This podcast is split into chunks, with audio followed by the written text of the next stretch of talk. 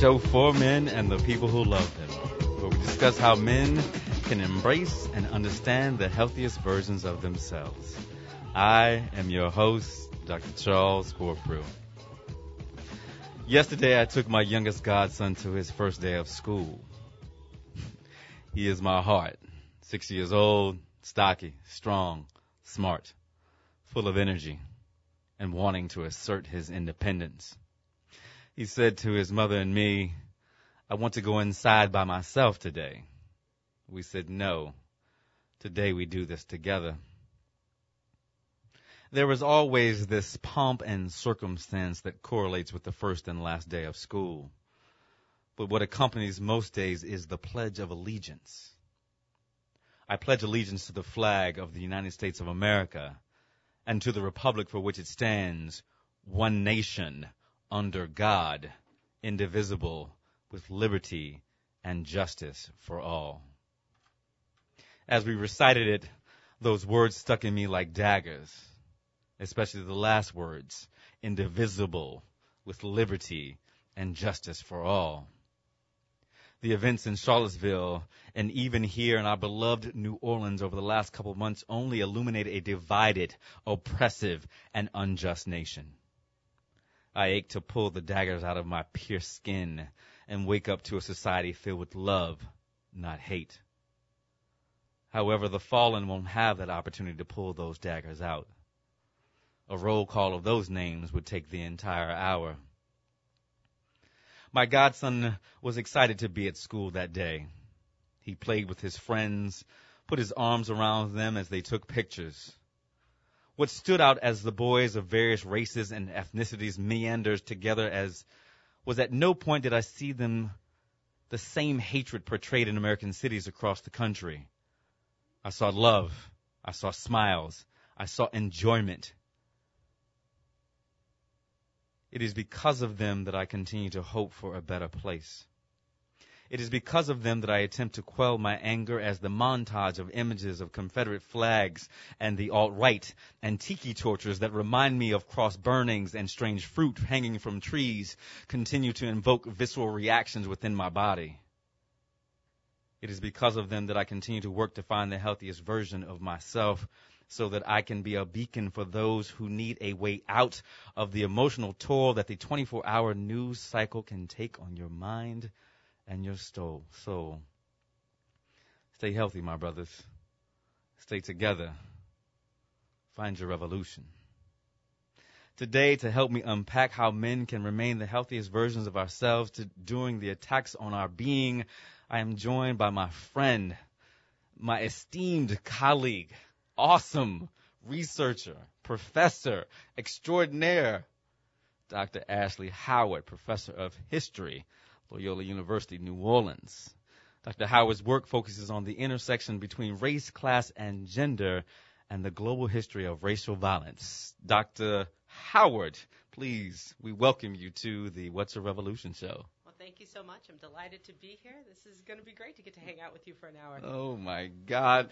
Ashley, you know, we've been trying to make sure that we get you on the show with all of the revolutionary work that you've been doing here not only in the city but around the world, around the country, particularly with the work that you do. So we ask every guest the one question, the one poignant question that we hope that every person answers each day. What's a revolution? Boy, I, I feel like I'm in a whole bunch of revolution right now. The one that I do and I fight every day is to bring knowledge and truth to a bunch of young people at Loyola University. And that's been my great pleasure and my great revolution is really helping them think how they can be global and active world citizens and not just accept what they see mm. as the truth and the reality and their forever to push back and to change and to dream. Mm, to push back, to change and to dream. And, th- and that's what you've been doing. You know, Ashley, we go way back. We started, you know, I think I, you were a year after mm-hmm. me when I got to Loyola and we have developed a wonderful friendship and I truly admire the work that you're doing. But I know your story a little bit, but tell my listeners who is Ashley Howard? Well, Ashley Howard is many things at all times at once, I guess. But as a as an intellectual, as a scholar, and as a uh, trying to be an activist and a world changer. I grew up in Omaha, Nebraska, and that was kind of a weird experience because when I went to college in Chicago, folks were kind of taken aback and they said, "Wait, there's black people in Omaha?" And it's like, "Of course there's black people. Malcolm X, Preston Love. You know, this is a hub of um, the Black American experience. It's not just Harlem. It's not Oakland. It's not Chicago. It's all around." And so that kind of knowledge of myself and an alternative story to blackness really kind of propelled me to think about our history, our shared experience in new ways. What does it actually mean to be black in the Midwest? And this kind of led me to how I began my research topic, which is on the urban rebellions or the riots that occurred in the 1960s. And about 30% of those uprisings, statistically the largest number, took place in the Midwest. Really? Yeah. So while everybody thinks of Watts and uh, Newark, it's really places like Omaha, Des Moines, Cincinnati, Milwaukee uh, that are experiencing these uprisings. And part of it, you know, and we see this in kind of a curious um, parallel today, is this Midwestern angst. People white Midwesterners often pat themselves on the back because of their so-called perceived superior race relations, Right. right? We're so great. We have no. It's a homey feel. Oh yeah, we hug, we love each other. Our kids go to school together. Um, but when the rubber hits the road, they can easily ignore the ways that they're systematically and structurally discriminating against black people, whether that be racial covenants, while that be uh, blockbusting, while that be um, creating political systems where African Americans have to vote their reps at large as opposed to by ward. Oh, wow. And so all these things allowed them to have this kind of Janus face, this like two face duality that they say, we're great, we're so much better than the South, we're so much better than um, bigger cities, but in fact are doing the same kind of racist practices. And that kind of opened my eyes to the ways that black Midwesterners experience their life in a way that doesn't get talked about a lot. Right. So what you're saying is, uh, don't get fooled for the head fake. That's right. You know, and that seems to be the um, Get your But- ankles broke that way. exactly. Uh, uh, the one-time baller. you know, and that seems to be the uh, mode of operation with our president as he continues to do the head fake That's right. to keep us out of the the consci- the consciousness of what's actually going on with his presidency. But let, let's pull back a little bit. So, growing up in the Midwest, what was that like for you? Understanding because what you just said is a very conscious, a very you know, very thoughtful, you know, um, perspective. But I'm sure that that wasn't always there. What was it like growing up for you? It was curious growing up, in, in part because my mother's white, um, but I identify black. And so, as a woman who's trying to explain racism to her child, she often just distilled it as bad attitudes. People don't like you because they're not happy with who them, who they themselves are. And you know that's could be a classist argument, that could be an educational argument, all these types of things. And so it wasn't until I went to college that I could see the bigger picture beyond just what my mother was saying. And it's in when I got to college is when I understood structures and that it's not just bad attitudes, it's the ways that our children are treated in schools. It's the way that we still have the electoral college. It's the way that bus routes only go into certain neighborhoods. And all of these forms of structural racism are difficult. So in the sense like looking back at my childhood, it was a happy childhood, but there are certainly instances of racism um, that really stick out in my mind. And I mean, even as an adult, one of the clearest ones is I was back home visiting my folks, and I was running in my parents' neighborhood, and a group of teenage boys drove past me and yelled the N word at me. What? Right. And it's This is current. This is currently recent. this was maybe five years ago Wow. and it stopped me in my tracks and i was like what the heck like i'm a college professor i have a job i have a phd and those punks you know you know all pimply faced and 17 years old could stop me in my track and make me feel less than Right. and so that is kind of the way that this insidiousness of this racism can pop up in unexpected places and what we're what we're actually seeing because we saw a little bit of it when the monuments were coming down. that's right You know, what bothered me the most is, is that it becomes a point where it's in the back of your mind. You know it's there. You know, you know it's that it's that sleepy unconsciousness that's at some point that it's going to be awakened. And so for me, I love Mid City. You mm-hmm. know, anybody who who's listened, if you've been to New Orleans, you know, the hustle and bustle is downtown, it is Bourbon Street, it is the quarter, it is Canal Street, all of those things. But it, but if you want to be more rustic, you want to be a little bit more hippie, you want to, you know, a little bit more peaceful, you'll find your way to Mid City. Mm-hmm. You know, you'll find your way to the bayou. One of my favorite places on Sunday evenings is to sit on the bayou with my dog.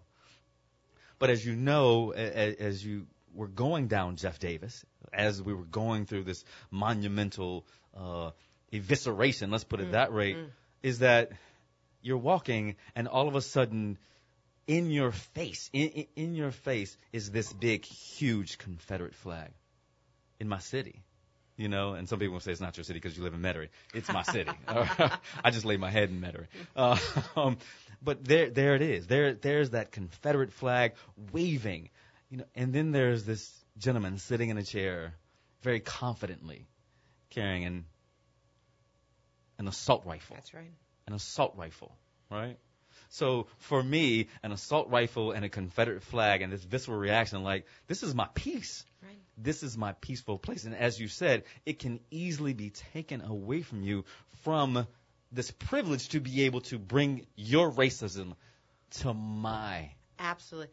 And you know, and this is something that I hadn't thought about until this moment. So I, I did my grad work and my undergrad in Chicago, which is a metropolitan area and, you know, fairly racially diverse. And I would go to protests and never even think twice about it. And down here, shortly after Trump was um, inaugurated, they would have regular protests outside of Cassidy's office. And my friend and I went there. He is also a person of color. And um, we were walking back, and some guy swerved and like to fake out like he was going to hit us. And at the time, we're like, man, that's totally messed up. But you know, he was he was a coward. You know, he was, right. you know, just trying to mess with us. But then, you know, flash forward six months later, someone does that exact, exact same, same thing, thing, and someone's dead, and 19 people are injured. Um, and so again, you you take for granted that we are living in this this society where people have just basic decency and we can disagree. But I think for people of color and other people on the margins, there are these subtle and constant reminders that yes, your life is seemed as less than. Is less than. It, seen as less less than. That is so poignant. Let's go back one more second to your childhood, and you talked about your mother. Mm. Uh, you talked about your mother. Your father is African American. What was it like for him being a black man in the Midwest, going through all of the things that you talked about in a in an interracial relationship and having a biracial child? Yeah, I mean, and I think it's particularly hard. One thing that I I love my I mean, I love my father for any number of reasons, except for when he, you know, crashes my house for Jazz Fest every year, and I have a house guest for ten week or for ten days. Right. Um, but he always instilled a sense of pride in us and that blackness was not something to be embarrassed about, not something to hide, but to celebrate and to laud. And so I was always encouraged to read. I was always encouraged to pursue things. And there was a, a particularly contentious moment in my household around the miniseries The Roots. You know, Roots, right. not The Roots, the band, but Roots. right. Um, or as I grew up saying, Roots. Roots. Um, Roots. And you know, we say it here in That's New Orleans. Right. Um, and, and my mother was concerned because she didn't want me to see that violence and the hardship and the pain uh, that people that would have been me 200 years ago were going through. But my father insisted because he said, no, this is her history. This is how she know, and she needs to know that in spite all of this, we have persevered, we have excelled, we have dreamed and created, and laughed and sang and created families, uh, and that is the struggle just as much as our moments of triumph. Right, right. And so that's very, I remember my father sitting me down, and we had. we didn't have the biggest TV. We didn't have that 60 inch flat screen TV back then. We actually had a very, very probably, I don't even know if it was 13 inches. It was not a, it was not a big TV. And so, I, but I remember as Roots came on and watching it with my father sitting in his office and watching and not, not really wanting to watch, but he made sure. Mm-hmm. And, and that was a part of it my father, and I talk about him uh, very intimately here on the show, civil rights activist himself, uh, teacher of the Norfolk 17, first African American president of the Virginia Education Association. So in the midst of massive resistance, all of these things. So he always wanted to make sure that I was, I, I was educated mm-hmm. about the movement that yes. he he had been he had been a part of, born in 1929 in the South right? My mother was born in North Carolina. My grandmother, interesting, interestingly enough, I always say this that she never actually wanted me to get too dark. She was a, a beautiful, dark-skinned woman, but never wanted me to get too dark because she knew of the experiences of racism and discrimination that she experienced, not only from white people but from black folks because of her dark skin. Right. And she would say, Chucky, no, don't stay out, don't stay out in the sun too long because I don't want to get you, I don't want you to get too dark, even though I love the sun. Um, but my my father always made sure that I was in the midst of something that was going to educate me about my blackness. Yes. You know, because he knew the struggles Yes. that we were going to. So it's very interesting that roots actually galvanizes families. Yes, it does, and and and I think uh, you know I had like a 365 of days of blackness, and you know going to various plays and listening to music, and and I and I joke that some of my earliest exposures to blackness was read through my father's masculinist lens, right? So like hanging outside the barber shop, going to the play uh, to the park where people are playing dominoes, and so yeah, it's important. Right. You're listening to the What's Your Revolution show. I'm your host, Dr. Charles Corprew, sitting here with my great, great friend, colleague, awesome scholar, professor, Dr. Ashley Howard, uh, professor of history at Loyola University, New Orleans. And we sit and have a great discussion just really about our fathers, about, about black history, what it's like to grow up in the Midwest, being in a biracial relationship, and how roots actually galvanizes us. You know, it, it brings you together, it allows you to see your history. And in saying that, looking at what's going on, it's 2017, Ashley. Yeah. We're we were professors at Loyola University, which used to be a which is still a predominantly white university. You know, we can go wherever we want to go. Yeah. Right? Particularly, I mean, there's not a colored and white water fountain that we have to, you know, there still are very segregated schools. There are still schools under uh, under court orders to desegregate their schools. Yes. But theoretically, this what we're seeing in our country right now should not be happening. Yeah. What's what's going on, Ashley? From your from a historical perspective, what are you seeing? So there was a wonderful scholar um, in the 1920s and 1930s by the name of Oliver C. Cox. And he came up with what he calls the lynching cycle. Mm. And it's these various steps that go along, and it culminates in a lynching. And so basically, you know, the myth of lynching is that are black brute rapists, right? Most lynchings that took place, it was because of economic competition or perceived slight of social protocols, not because of some attack. And so when these black men, most typically, would go against the established protocols of a racist society, there would be a lynching, which would keep those people in check, Right. and then things would go back to normal, and there would always be statements from the people in power saying, "This is not us. This is not how we see our community," and then that cycle goes again. Wait a minute, wait a minute, wait a minute. What? This was in the 20s and 30s. This is in the 20s and 30s. This was almost 100 years ago. So, That's right. So you're saying that what? The, something would happen. Something. Uh, uh, People in leadership would say, "This is not us. This is not who we are. This is a horrible mistake. This is a horrible mistake." Go back to regular way of business, That's right. and then something just to keep the people.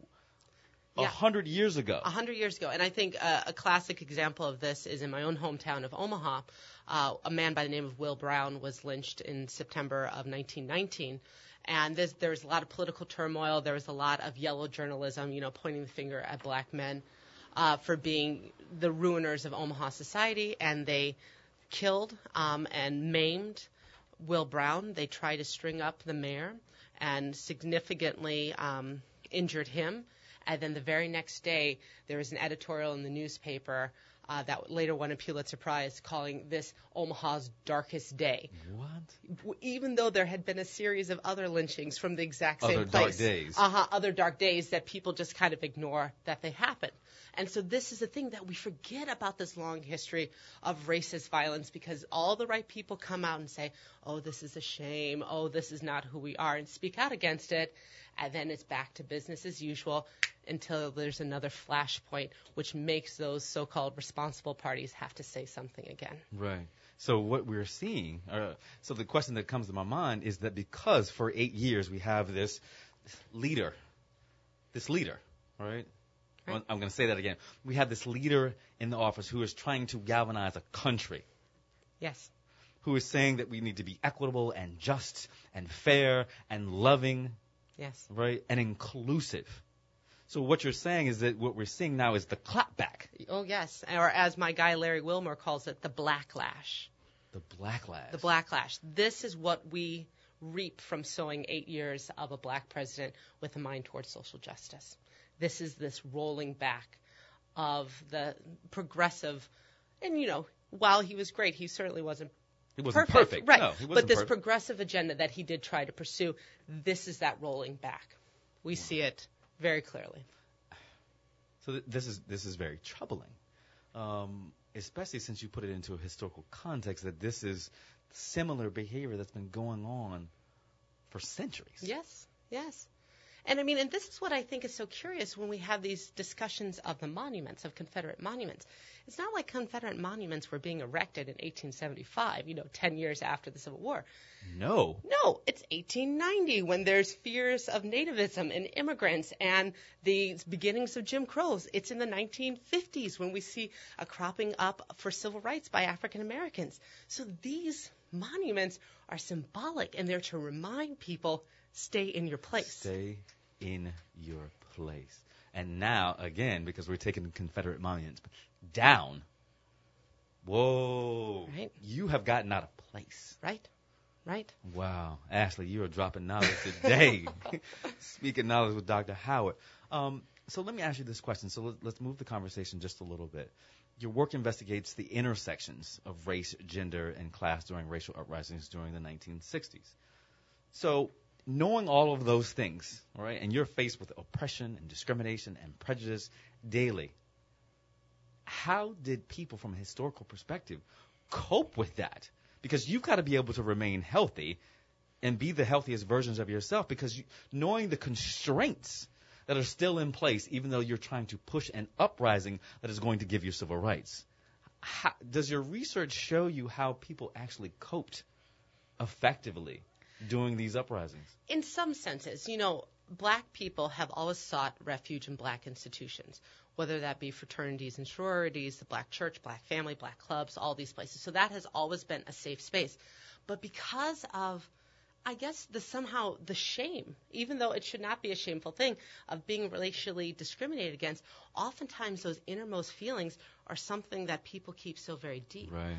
And so, if you read enough of these biographies, say from the civil rights movement, um, where so many people have written down their stories, something that you see with black male civil rights leader is rage, is indignation, is frustration, but rarely do we see those moments of sadness, of fear, of doubt, because they don't want to be perceived as weak in a culture, in a society where they're already read that way. Right. Right. And so there are these moments where you see people who are, they express fear when there is bodily harm imminent to them. I think of Lawrence Guyot, who was in a um, prison in Sunflower County, Mississippi, and they beat him to a pulp. They tried to burn his penis, all of these things. Like he spoke very candidly um, about his terror there, right? But that was something that was particularly heinous. But to to talk about the fear of driving home or your family being in danger or your car getting bombed out, those types of things are often suppressed to keep that face. Right, right, and th- and that's the interesting thing. When you're the leader of a movement, you have to actually portray that. that you have to actually portray yourself as fearless. That's right. You think about. I, re- I remember watching uh, Selma uh, as Dr. King walked into uh, uh, a voter registration and was literally punched. I mean, Right, literally, right. you have you have to be fearless. Yeah. And so I guess what we're saying, not even there's no guess to it, is that during this time, part of this is that you've got to be able to be fearless. You've got to be revolutionary in mindset to go out every day and fight this. Yes, and to know that the cost and that, that freedom isn't free, as so many people have been saying Freedom lately. Right? But that that there's great sacrifice that comes with this. And and I think perhaps the kind of best example of people being burned out in the movement occurred after the Freedom Summer of 1964. So this is when young, mostly college activists, part of the Student Non Student Nonviolent Coordinating Committee or SNCC, got together, went down to Mississippi to, to register people to vote. Lots of people were injured, some critically. Three of their colleagues were killed. Um, they go to Atlantic City to be seated at the Democratic National Convention. They are not. They are not allowed a seat at the table. Fannie Lou Hamer gives a testimony of her sexual abuse that occurred at the same time that Guyot was beaten in the prison. LBJ cuts into her speech because it was seen as so inflammatory that he couldn't let it be aired nationally any longer, right? So that silencing is a form of violence as well. And they were so disappointed afterwards. So Harry Belafonte paid for all of them to go to Africa, to Senegambia, to Ghana, to talk with Sekou Touré, to talk with um, Kwame Nkrumah, and to basically refill their spirit and to kind of revel in this moment of a post-independence Africa and to fill, you know, their cups with hope and with belief and to again gather around people who look like them, who struggled, and to build themselves up because they had that same shared experience. Right. They weren't in isolation, and I think that's one of the key things that we all need to do in this moment. Right, and uh, you're you're preaching, you are preaching here today. And the thing about it is, is that we can not only sit and talk about the oppression. We can only we cannot sit and talk about the oppression. We have to be a, we have to be able to sit and talk about other things, love, Yes, yes. because the impetus for this show today is. I was riding my bike the other day hmm you know, and had been watching the night before all of the things that had been going on. I mean, seeing, you know, seeing the images, reading, you know, and, and the one thing about the 24 hour news cycle and Instagram and Facebook and all of the things, we get flush with information. And depending on, you know, and I I love the algorithms, mm. right, that the internet can provide you based on what you're viewing. And so your feed will look a certain way. That's right. Right, and my feed began to look a certain way, and each article and each time it was something that was was inflaming me because I was seeing the oppression of my. I, I was seeing the car ramming. I mean, how many times did I watch that? Right. You know, and then to see that young lady's face. Mm. You know, and and as we talked last night, to that one image that sticks out is this brother who's up in the air Sneakers up. uh, yeah. up, up in up in the air, and then to see the vitriol of hate. You know, there's one dude. He's like, "We will kill them all." So I'm, I'm riding my bike. I'm trying to, and this dude rides past me. Or he's trying to ride past me, but a, a, as I'm about to speed up, he wants to get by. And he says, "On your left," but I never hear him. So as I, I'm about to speed up, then I see him, and so when he rides by, he just shakes his head, right? And at that moment, and everybody that knows me, I'm a, I'm a peaceful dude. You're a cool character. I, I am peaceful. I am cool. But there's a there's a rage inside of me that that, that is there every day, e- every day. But I, I but I quell that because I know that I don't have the privilege. I do not have the privilege. But I went off. I followed him. yes, Rachel. Rachel is here, and I went off. I went off and I just let it go. And then all of a sudden, in the middle of my my tirade to him, I caught myself. I picked up my bike and I got to my car. That's right. I got to my car because I realized at this moment in time, this could go left quick. And this is what Trevor Noah said last week on his show is that we can never forget our training. Mm. To forget our training is fatal. You know, police officers, they can forget their training. They can accidentally pull their gun. They can do tase somebody, but we can never forget our training. And you know, to you evoke something when you talked about rage. I think of Baldwin, James Baldwin saying, "To be black and conscious in America is to be in a constant state of rage." A constant state of rage. And that's, and that's where I was. I had to go home. I had to cool down. I had to, I had to remember, like, like, like you said, I had to remember my training. And, and, and we have to remember as a people what our training is so that we can continue to live and thrive and flourish, you know. As we go to break, I want y'all to think about this, man. What's going on in your mind? What's going on in your hearts? How do we cope with this? How do we come together? Give us a call, 504-260-9265. 504-260-9265. We'll see you after the break. Fight the power we Our freedom of speech freedom of death. We got to fight the power that be. Fight the power. Fight the power. Fight the power. Fight the power. Fight the power. Fight the power. We got to fight the power that be.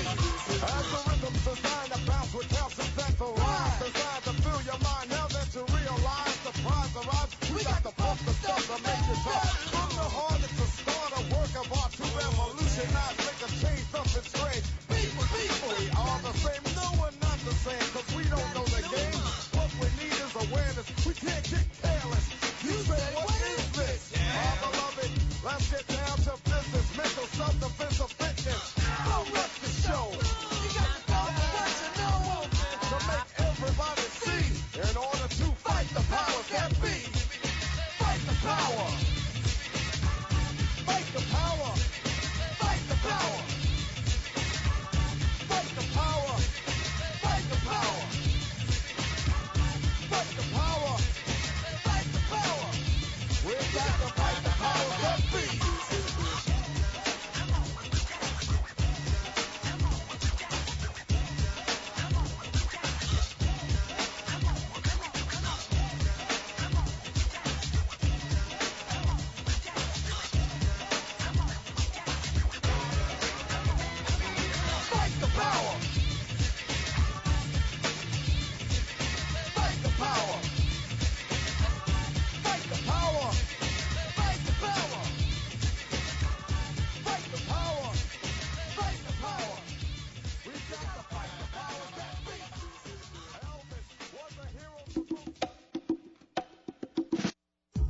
There's freedom at Liberty Bank. At Liberty Bank, you can now open a checking account online and gain immediate access to our many services. It's easy for you to go and keep track of your account at www.libertybank.net. You can even apply for loans or services on the go. Banking at Liberty, now 24 hours a day, 7 days a week at www.libertybank.net. Bank at Liberty. There's freedom here. And don't forget to use promo code WBOK.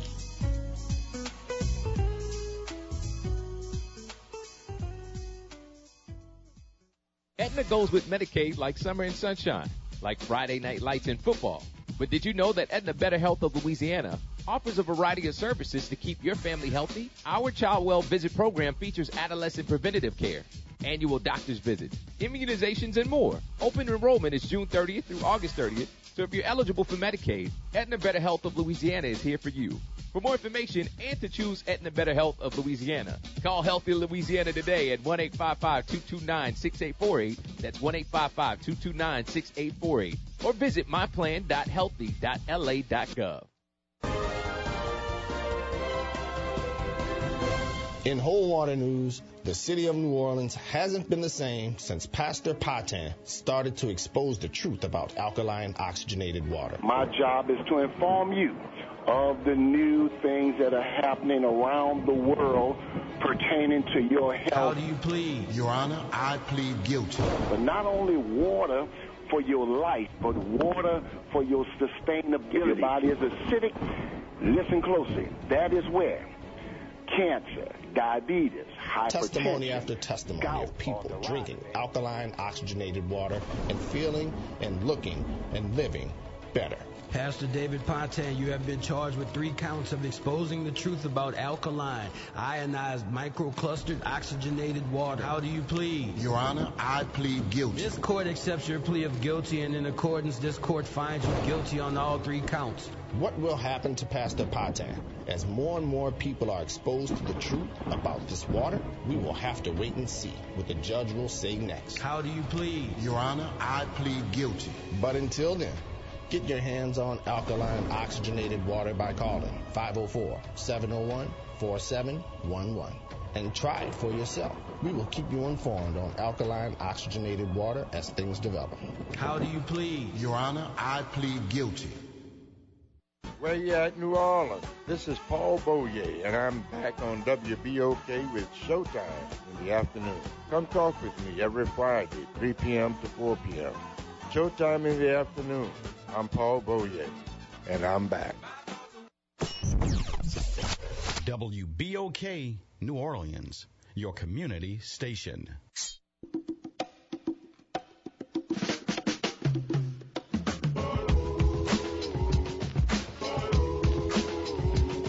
Welcome back, everybody. You're listening to the What's Your Revolution show on WBOK 12:30 a.m.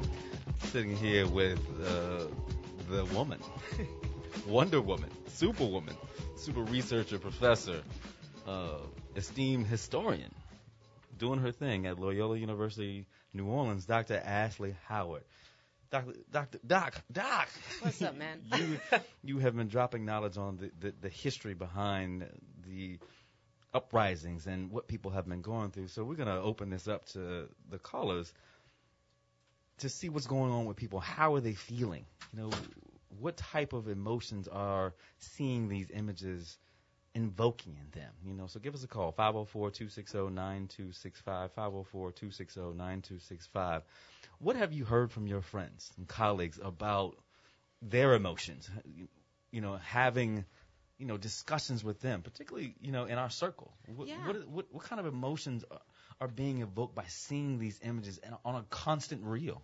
I mean, I, people are concerned because this isn't something that's abstract for them. They are people of color. They love people of color. They teach people of color. And this feels very real and very present. And I think we're all very civically minded and we believe that our careers are not just a calling to teach, but also to do and to go out and to talk about it. And we wonder if our vocalness is actually now putting us in jeopardy, putting our lives in jeopardy. Right. That that is an interesting thing. Is that the the way that social media has its way, and, and I'm going to bring up an experience that we actually had when we were at Loyola, when we actually put one of our colleagues on notice for his comments. Yes, And you remember the vitriol email. I mean, we got emails for months that's right. from his cronies, you know, I mean, mean spirited emails because we called him out about being racist. Right.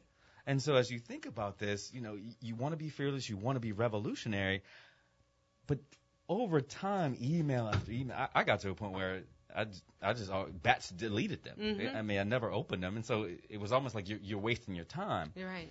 But I remember that first couple of emails from them, and we were called pygmies. Do you remember that? Yes, yes, intellectual I- pygmies. intellectual pygmies. My personal favorite comment was it's easy to be against slavery in, I think, I don't know, 2013, 2014. Where would you have been in 1863? And I thought to myself, in the fields. That's where I would have been. I would definitely been against slavery. Right. Um, you know, and yeah, it's it's strange. And and I think in the past three years, there's been some very high-profile cases of particularly black academics who have been censured, who have had threats, who have lost jobs because of what they've said. And I think that's a, a real threat um, to us. And then you have to think about that as an academic. You know, how do I, particularly if you don't have tenure, yes. you know, how do I then still, e- you know, emote and evoke uh, and revolutionize Yes.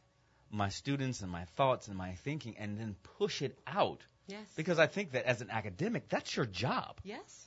Yes. Right. Your job is to think and to put out information to create thought. Right. And you should not be hampered, particularly if it's from a social justice perspective- when it's not saying that one side is better than the other. Right. But it is illuminating a historical perspective or presenting facts. Yes. And part of, you know, the political, I guess, agenda or the intellectual responsibility of being a historian of African American history is to challenge this triumphalist American narrative that we came here and we fought and then we won the revolutionary and we've just been on a trend to greatness ever since. That part of what black history does is, you know, pump the brakes what about this moment? What about this moment? You know, and really challenging how we see of America and how we see inclusivity and calling this great country out on its BS when needed. Right. And, and, and, I think that's what we've been doing. And so you think about the empowerment that our current president, and who, who's, in, who, he, who he is actually empowering Yes. by not condemning. Yes. But you think about our previous president and who he empowered. Yes. Yes. It it, it was an amazing time to see this cavalier masculinity. Yes. Walk into the White House Yes. and say, I want to be the president for all. And I want you to hear this. And to say when, when Trayvon Martin and Tamir Rice were killed, this could have been me Yes. for the great, thereby for the grace of God, it could have been me. It, it could have been me. You know, and, and to think about, to think, to think about Good. I've got no sound. Hello? There we go. There we go. There we go. We we we apologize for the uh, the spaceship coming down and landing on the radio landing on the radio show. You know, I apologize for the the one dead spot here in the show. But as I was saying, you know, just thinking about that that if it like he said, if not by not for the grace of God, there go me. Mhm. You know, or that that could have been my son. Right. I mean, that is an incredible, powerful statement, and I think that our leaders must have empathy. And and even you know with Obama, he could very clearly see himself or someone he loves in Trayvon Martin. Right. But what does it also mean to have empathy with trans people, to have empathy with undocumented um, migrant workers? Right. Wh- what does it mean to understand your own privilege and to be an advocate for those who may not have that privilege? No, no doubt. And, and that's the work that my consulting firm does is actually going out and working with these institutions, getting the people empowered to think about their own privilege mm-hmm. and how it then impacts how they govern, how they lead, how they promote policy, programming, and practice that impacts not only the constituents that come to them, but the people that work for them. Right. You know? And I think there's been some really great um, conversations, particularly given that the person who died was a white woman. Right. And that very, really much called up to me Viola Liuzzo, who was a civil rights, a white woman, a mother from Michigan, who lost her life. And and James Ch- um, Chaney, he was a black man, but Michael Schwerner and Andrew Goodwin. And so, what does it mean to be a part of the struggle? Like, what does it mean to put your money where your mouth is? Right, And right. something that's been going around a lot is not just being an ally, but accomplice. And so making sure that your investment in that movement has just as much risk as the people who cannot escape it. Ashley, you're killing them today. You you you're killing them today. Because and th- because that's the term that we talk about. We want people to be an ally. We said ally, but accomplice is is a different thing. It's a completely and I different am thing. I'm an ally. That means I can sit on the sideline when things get tough. That's right. I can I can sit on the sideline. This is not. And sometimes now don't get me wrong. Sometimes we actually just want you to be an ally. Mm-hmm. Mm-hmm. So we have to you have to understand that. But there are other times I want you to be in the fight with me. That's right. You know, and the fortunate thing, and my good friends uh, back at Green Run High School, I always talk about my beloved high school. Had a conversation with uh, Gerda Gall Bledsoe. We've been knowing each other since the first grade. Gerda, if you're watching, shout out to you. Um, but we talked about how we grew up in a very diverse neighborhood, a very diverse school. I mean, even from first grade, we were in class together with white and black and Jewish and a, a variety of people. This went on from elementary school to junior high school to the mecca. That's right. If my Green Run folks are listening, to the mecca of Green Run High School in the late 80s and 90s, late 80s, early 90s. It taught us a worldview that un, that is unparalleled. It shaped my worldview. I never like being in spaces where it's just one group of people. Mm-hmm. Mm-hmm. All right. I always want to be in a space where it's very diverse, where it's very loving, where I can learn more. But we've got to understand that's how that's who we are as a country. Yes. But some people feel like, you know what, I need to be segregated over here. You need to do your thing. There's all these stereotypes and bias about what you are and what you're not. Right. And and that that for me is what's so troubling about, you know, some of this white nationalist sentiment is the idea that America has ever been an all homogenous space, that it's always been just white or it's just been one type of group of people. This has always been a mixed place. And part of the thing that makes this country so unique and so special is its melange of different people. Say, say that big word again. Melange is a mix. A mix of people. the interesting thing, and, and, and let's let's talk about this for one second. And again, please let us know how these events are impacting you and how you're coping. 504-260-9265. 504-260-9265. I think about the Colin Kaepernick piece. You know, and you you think about this, and can you put can you put this in historical perspective for us? You know, eh, eh, be- because the brother is saying that I'm not going to stand up, even though he is now pull that back because he Mm-hmm. doesn't have a job, possibly. but doing doing his stance last year, Yeah. You know, can you put that into historical perspective for people who may not know what this represents? Well, this is one of my favorite areas, and you know, the intersection of race and sports is fascinating. And if you get uh, a chance, there's a great author uh, by the name of Dave Zirin. He wrote "Welcome to the Terror Dome," "Say My Name Full." He he does this kind of critical analysis, but African Americans have always had a weird space in sports, right? It's our entertainment. They can trot us out. I think Jesse Owens, I think Jackie Robinson.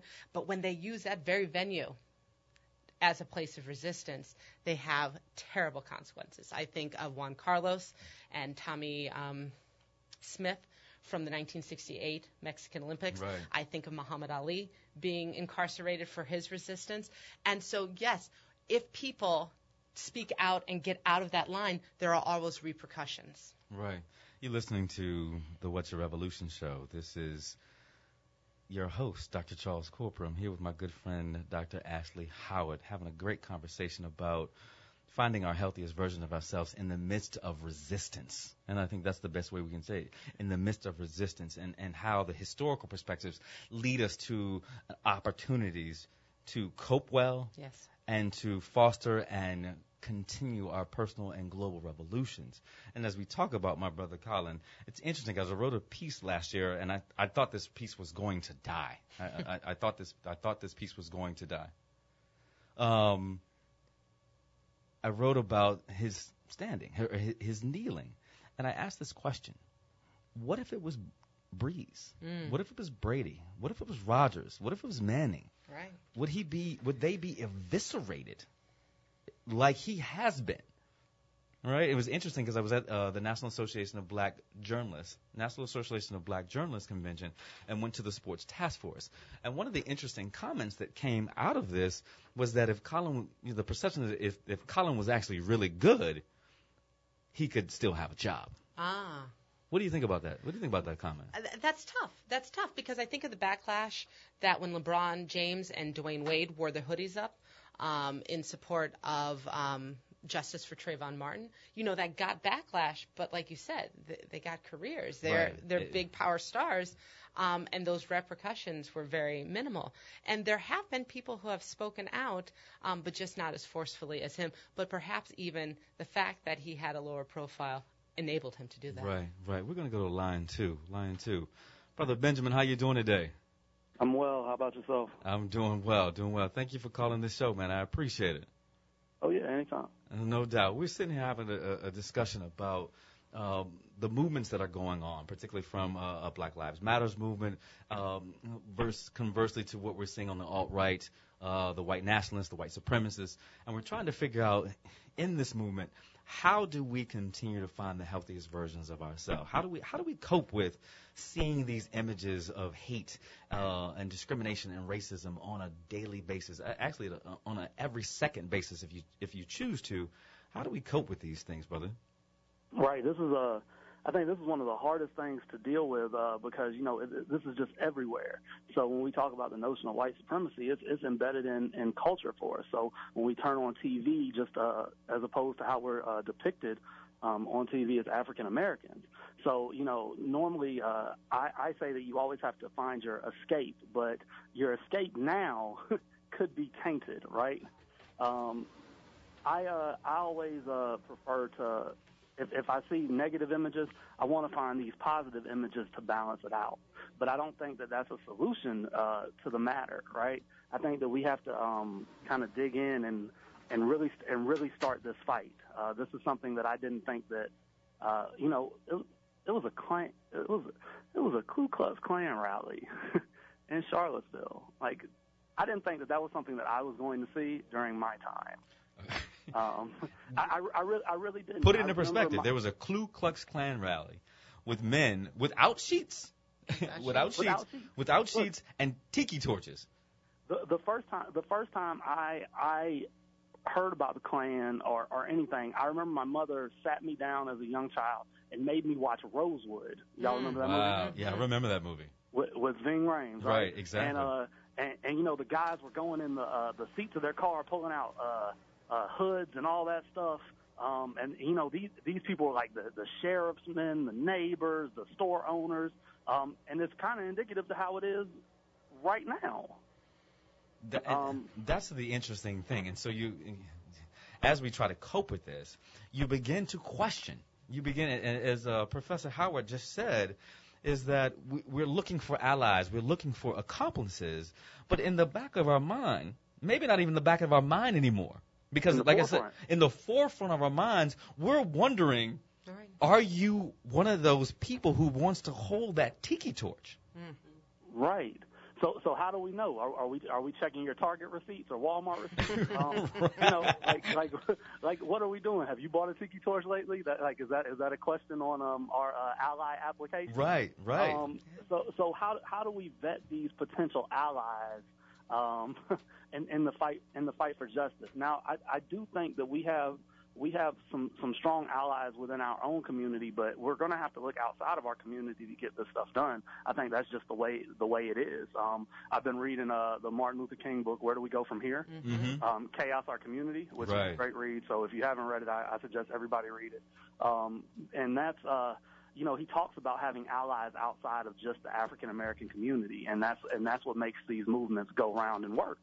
Um, but but we have to find a way to to solicit and acquire the, the the allies that we need in order to move this uh, move this fight forward. Right. Professor Howard also mentioned you know, one of the things in, in helping men cope, and, and the show really is about men and the people who love them, right. helping helping men find and embrace the healthiest versions of themselves, is that we have to congregate together. You know, in, Yeah. s in in in space. What has to happen in those spaces? What what are we talking about? What are we doing? So, so I'm, I'm going to tell you this. It's funny because I'm, I'm about to go to one of those spaces right now with uh, some freshmen on campus at Dillard. Um, so, so, so we're, we're, we're about to do the same thing that we're talking about. Um, and honestly, I think just after these events, you want to be able to allow uh, the men a space to get it out. So we have to we have to get out our raw feelings and raw emotions, right? And it has to be a just just a session of that at first. But then we have to follow that up with okay, so these are our feelings, these are our emotions. Now what can we do? So let's strategize and let's make a plan of action to see how we can cope with this on a day-to-day basis. Like what can we do within our community or within our within our household to make sure that we're feeding ourselves these positive images and doing something uh, to progress towards the fight for justice instead of just sitting there stationary. Right, right, and, and that's key. How do you open up the vulnerable space? Because, uh, as we said, to be black in this country is to be in a state of con- constant and continued rage. And so, and, and, and, and we know as African American men and men of color, the experiences of racism, discrimination, and, and I'm not saying anything about our sisters because we know that it, it becomes heightened because of uh, race, gender, right? For them. Right. But that, that consistent rage, because they're the ones who have to be there for us, that consistent rage, how do we get that out in a vulnerable space? Because, you know, it's angry. I, I, I was angry the other day. I mean, literally angry. How You know, in I- that safe I space found do I get it out? I found myself uh, talking to my talking to some of my coworkers, and like I, I, it was just at a heightened level, um, a level that wasn't you know normally becoming of me. Uh, but you know, you deal with all these things um, outside of work, and you have no choice but to almost bring them to work, right? Mm. Uh, so I think I'm I'm a big proponent of therapy, right? I'm a big proponent of therapy, group counseling, stuff like that to uh, create that kind of safe environment. I mean, because what it is is we want to be able to feel vulnerable when we're discussing our opinions because we might not have all the facts. Um, we might not have all the figures, but we do have a feeling inside of us, and that feeling is valid. And I think that we have to talk to these young brothers and let them know that we have valid feelings, and it's okay to express them. And I agree. And I think that, that being comfortable with your vulnerability and sharing it, right? Because then it feels less alienating. It feels Mhm. less that this is a me problem and really it's a them problem. They are putting that stuff on all of us and we're all going through this. This isn't my own personal shortcoming. Yes. Brother Benjamin, I appreciate you. We got, got to wrap up uh, in a few minutes, so I appreciate you giving us a call and, and, and dropping the knowledge. Could you let our listeners know your full credentials so they know who, the, who they've been listening to, brother? Uh, so I'm a professor at Dillard University, and I run the uh, Black Male Initiative at Dillard University. Um, and my official title is I'm the assistant director of the Academic Center for Excellence. So if anybody needs to find me or get a hold of me, I'm on Twitter, uh, Mr. Jeff underscore my DU, and they can tweet me, holler at me, tell me some thoughts and ideas. Man, brother, I appreciate you. Look, hey, look, I'm gonna be coming for you. We always we always need somebody who's gonna drop that knowledge here on the show, man. So I definitely appreciate everything today. Hey, when you need me, call me. All right, brother. Take care. All right. They take Thank care, you. brother. Sister Howard, Brother Corprew. I, I appreciate you. I appreciate you spending time with me. It, it is an honor to sit in the space with you to hear uh, of your great work and actually put this in context for us, a, a historical context and actually a current context. Because we as men, we need to understand that our feelings and frustrations are not just today. That We we carry those of our oppressors. all right. We we care of the oppressed. We it comes down with us. And that, that anger and that those feelings of sadness, all of those things right now that we're seeing, because we get to see those images are there. So I appreciate the time. I appreciate it. Thank you for coming to the show. My pleasure, and I, I look forward to a time in our collective liberation we can talk about shoes and music. Oh and yeah, yeah, yeah. No doubt, stuff. no doubt. I want to end the show um, this way. I would not be Dr. Corprew. I would not be in this space if it was not for Avery DeVell Mitchell. Avery was my um, Avery was my research assistant when I was finishing my dissertation, and then became my research assistant when I became a professor at Loyola. Um, we spent a lot of time together unpacking the research, unpacking all of those uh, qualitative notes, talking, you know, about life, talking about everything, writing a dissertation. It would, it wasn't, it was because of him that I was able to finish that. Because if I didn't have him, if I hadn't been introduced to him, I don't know, because he he was my rock. Um, we spent time together. We have numerous publications together. He went on to University of Maryland to get a master's degree. We worked tirelessly to figure out what was going to be the best doctoral school for him. When he applied, he got into seven schools because he was so good. He was so good. He went on to the University of Chapel Hill uh, to work with Enrique Neblett in his research lab. Avery was my friend. Avery was my confidant. Avery was a budding young star. Avery was killed last night because he was doing the things that he loved. He was an adventurer. He wanted to get out. He wanted to be a part of the world. The facts are still unfolding, but I just want to give you a shout out, brother, to tell you that I love you, that your time in my life is has been amazing, and wherever you are, know that you have made a mark on so many people's lives, and I am thankful and I am grateful for you. Rest in peace, brother.